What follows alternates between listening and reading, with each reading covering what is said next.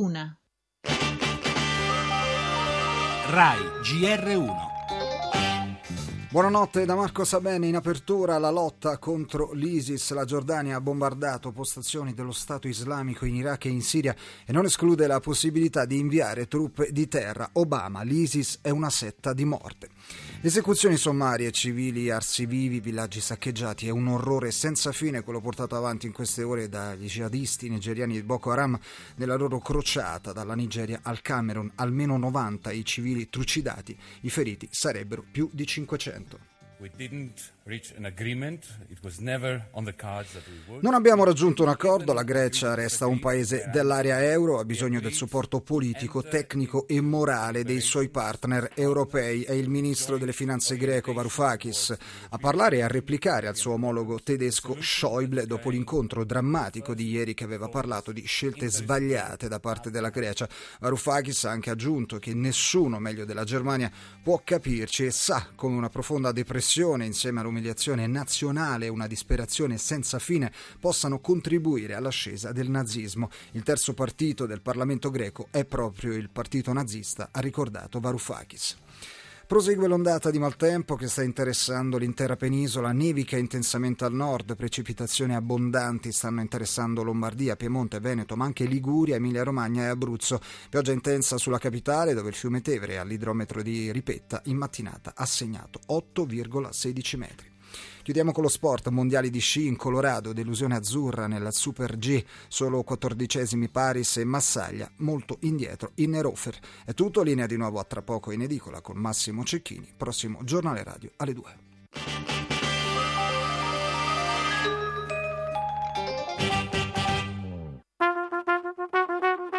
Tra poco in edicola.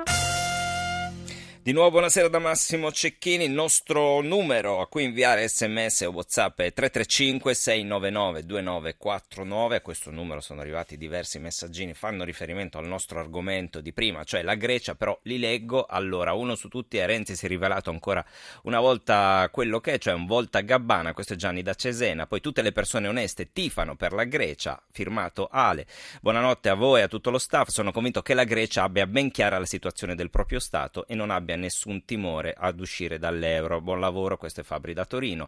L'economia greca si riprenderà, troverà le risorse se continuerà ad avere coraggio. Questo è un messaggio non firmato. Torniamo sulle prime pagine dei quotidiani che troverete oggi in edicola. Altro argomento brutto, una brutta notizia, riguarda proprio il rapporto shock dell'ONU sui bimbi decapitati, crocifissi, sepolti vivi e venduti. Avvenire titola così: Rapporto shock dell'ONU, bambini crocifissi e sepolti vivi, denunciati nuovi orrori dello Stato islamico. Figli di un dio minore, questo è il titolo del tempo, stuprati, torturati, sepolti vivi o crocifissi. L'ISIS inferisce anche anche sui bimbi cristiani. Poi c'è un editoriale che leggeremo di Don Fortunato di Noto, La sconfitta dell'uomo nero, questo è il titolo. E ancora il giornale di Sicilia, ONU, rapporto shock in Iraq, bambini crocifissi, sepolti vivi e venduti dall'ISIS. Poi terrorismo in Camerun, nuovo massacro dei jihadisti di Boko Haram, 90 civili uccisi. Di questo noi ne parliamo con il portavoce dell'UNICEF, Andrea Iacomini. Buonasera. Brutta, brutto sto rapporto dell'ONU su sui bambini. Il documento è stato presentato a Ginevra. Il califato uccide, tortura, violenta sistematicamente i bambini, le famiglie, i gruppi minoritari in Iraq e come se non bastasse, appunto, li vende al mercato nero per eh, comprare armi. Che fine fanno questi bambini venduti al mercato nero? Ma in realtà abbiamo evidenze davvero di, di tutti i tipi. Purtroppo queste situazioni questi bambini eh, spesso sono oggetto di violenze, se sono bambine poi ancora peggio perché vengono violentate oppure vengono date esposte perché sono vittime di matrimoni precoci e sappiamo, oggi abbiamo visto tra l'altro una notizia proprio di, di, di poco tempo fa che queste bambine hanno anche età dai 9 ai 10 anni, quindi tutto questo si va a sommare comunque ad una serie di cose che sono accadute in questi, in questi mesi, bambini usati come kamikaze, come soldati, bambini che assistono a tortura, adesso dobbiamo anche leggere che sono crocifissi, che sparano agli ostaggi con le pistole in mano, insomma, che vengono reclutati oppure che sepolti vivi. Cioè. Devo dire che davvero eh, assistiamo ad un'epoca storica un po' particolare, forse credo che comunità internazionale dovrebbe porsi qualche domanda. Ecco. E a proposito di comunità internazionale, questo allarme era stato lanciato qualche mese fa, chi doveva muoversi, chi doveva fare qualcosa? Guardi, io questo ci tengo a ribadirlo, eh, noi proprio nel mese di agosto parlato, c'erano stati 700 civili di una minoranza, questi turcomanni sciiti. Gli yazidi. Esatto, no? questo addirittura anche esatto, insieme agli yazidi che erano stati praticamente, si erano state trovate fosse comune, massacrati dai jihadisti del, del, dell'ISIS proprio nel villaggio di Beshir nel nord dell'Iraq. Ci tengo a precisare tra l'altro che ad oggi in Iraq ci sono 2 milioni di sfollati proprio a causa dell'ISIS ed un milione sono bambini. E l'appello che, abbiamo, che avevamo rivolto alla comunità internazionale era proprio quello proprio di eh, guardare a quello che accadeva, anche perché soltanto nel mese di agosto avevamo detto che quello che accadeva era quattro volte peggiore di quello che era accaduto nove mesi prima, quindi insomma se facciamo due conti tutto questo accadeva da, già dal gennaio scorso, eppure non, non, c'è bisogno di andare troppo lontano, c'è una guerra di, di fronte all'Iraq, che è quella siriana, che dura da cinque anni, eh, che ha prodotto in parte eh, tutto questo, eh, che la comunità internazionale non riesce a risolvere, una guerra che ha prodotto 3 milioni e mezzo di profughi, un, qualcosa davvero di simile non lo conoscevamo dai tempi della seconda guerra mondiale, oltre che migliaia di morti. Io credo davvero che eh, bisogna in qualche modo intervenire per recuperare un processo di pace, le vie diplomatiche vanno perseguite davvero con più forza perché quello che accade a questi bambini veramente comincio a pensare non ha precedenti storici. No, anche perché noi in questi giorni abbiamo più volte parlato, diciamo, di atti platealmente crudeli, il pilota bruciato, il, il, giornalista giapponese decapitato, però qui si parla di cose che vengono fatte sistematicamente e non per la stampa, quindi insomma si inizia a pensare che non siano episodi diciamo per far parlare, discutere o far paura, è proprio un modus operandi. Il dato è, eh, la domanda che mi faccio, dobbiamo ancora una volta tra qualche tempo cominciarci a domandare dove eravamo oppure mai più esattamente come abbiamo fatto per il Ruanda o per la Bosnia? Cioè tutto questo accade di fronte ai nostri occhi non da ieri, né dall'altro ieri, ormai sono anni e i bambini ormai è chiaro che sono un obiettivo, è chiaro che i bambini fanno parte diciamo, di questa guerra che eh, naturalmente eh, loro non hanno voluto perché sono innocenti.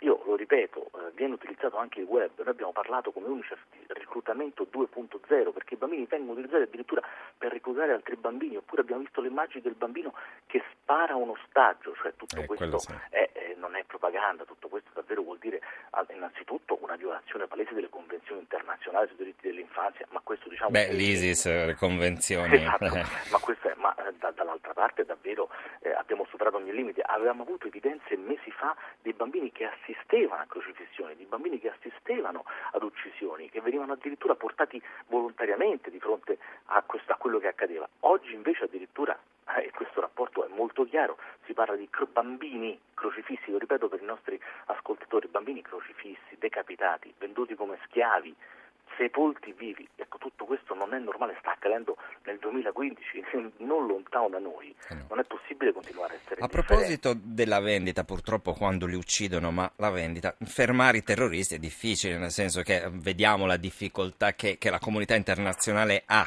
a, a, a, bloccare i terroristi dell'IS, ma non si potrebbe in qualche modo intervenire sui, sui terminali della vendita? Io immagino che si conosceranno un po' le vie, quindi inasprire le pene, non lo so. Ma mm, dunque, diciamo che... Bombardare chi compra i bambini. Ecco, dunque, no, però diciamo, siamo, per essere precisi, eh, poi eh, il rapporto nel, nella sua interezza dice anche questo, perché nella conclusione questo rapporto appunto di Renate Winter, oggi dell'ONU che è stato presentato, dice, eh, fa un appello proprio al governo iracheno perché deve intervenire per proteggere, per salvare questi bambini che si trovano in queste condizioni, che vengono venduti, no? e, e proprio si parla di lancio di operazioni militari di terra in grado di espugnare i territori del califfato del nord del paese. Cioè, questo vuol dire comunque che c'è in qualche modo un invito da parte appunto del, della Commissione dei diritti dei bambini delle Nazioni Unite a, a degli interventi chiaramente più eh, efficaci, più mirati. Ecco. Naturalmente eh, non è facile in contesti come quelli, in quelle zone, io sono stato nel Kurdistan iracheno dove, ripeto, c'erano già 250.000 sfollati e pensate che oggi ce ne sono un milione perché agli sfollati del conflitto siriano si sono aggiunti quelli della guerra con l'ISIS, quindi sono delle situazioni difficili, difficili da controllare. Noi dobbiamo sperare naturalmente eh, che le pressioni che vengono fatte sui governi poi trovino una piena attuazione.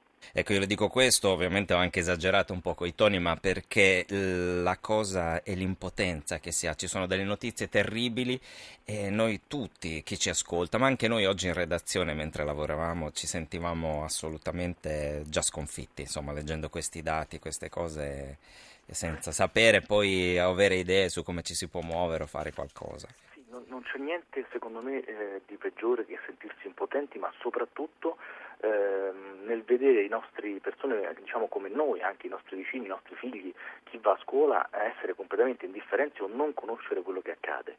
Io credo che davvero il conflitto siriano, per esempio, è qualcosa che non succede da ieri, eppure purtroppo le immagini di quella guerra tremenda, come anche queste dell'ISIS, ci passano talmente velocemente davanti agli occhi televisioni perché siamo assuefatti comunque al tanto, al troppo, al tutto, che non abbiamo tempo di fermarci a riflettere che tutto questo accade di nuovo di fronte ai nostri occhi. Non ci sono bastate evidentemente due guerre mondiali, non c'è bastato il conflitto israelo-palestinese, non ci sono bastate il Ruanda che in un mese è accaduto un genocidio, né tantomeno la Bosnia.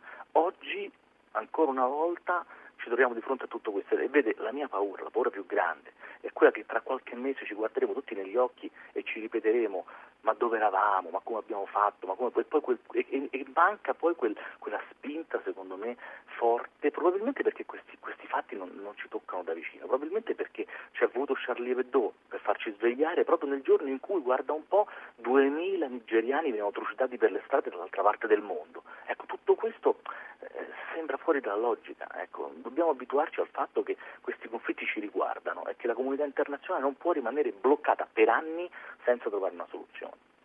Ecco, invece noi qualche, diciamo, i nostri ascoltatori non sono rimasti impotenti o non sono rimasti inermi davanti a questo nostro discorso perché siamo stati bombardati di, di messaggini. Ne leggo alcuni, alcuni non, non, siamo impotenti, siamo volontariamente inermi. Stefano da Bernareggio e ancora l'ISIS è così duro perché è fatto di gente dura, poi insomma non ci sono dei commenti positivi.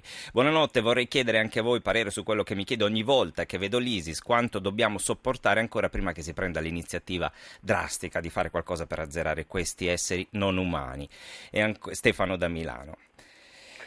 E ne ho letti alcuni, intanto io ringrazio Andrea Iacomini, portavoce dell'Unicef e torneremo a parlare purtroppo, magari anche avremo qualche notizia positiva, speriamo presto riguardo a, ai vari conflitti, ai campi profughi e agli aiuti che possiamo dare. Speriamo davvero di, di farlo il più presto. Grazie, grazie mille, buonanotte. Buonanotte, grazie.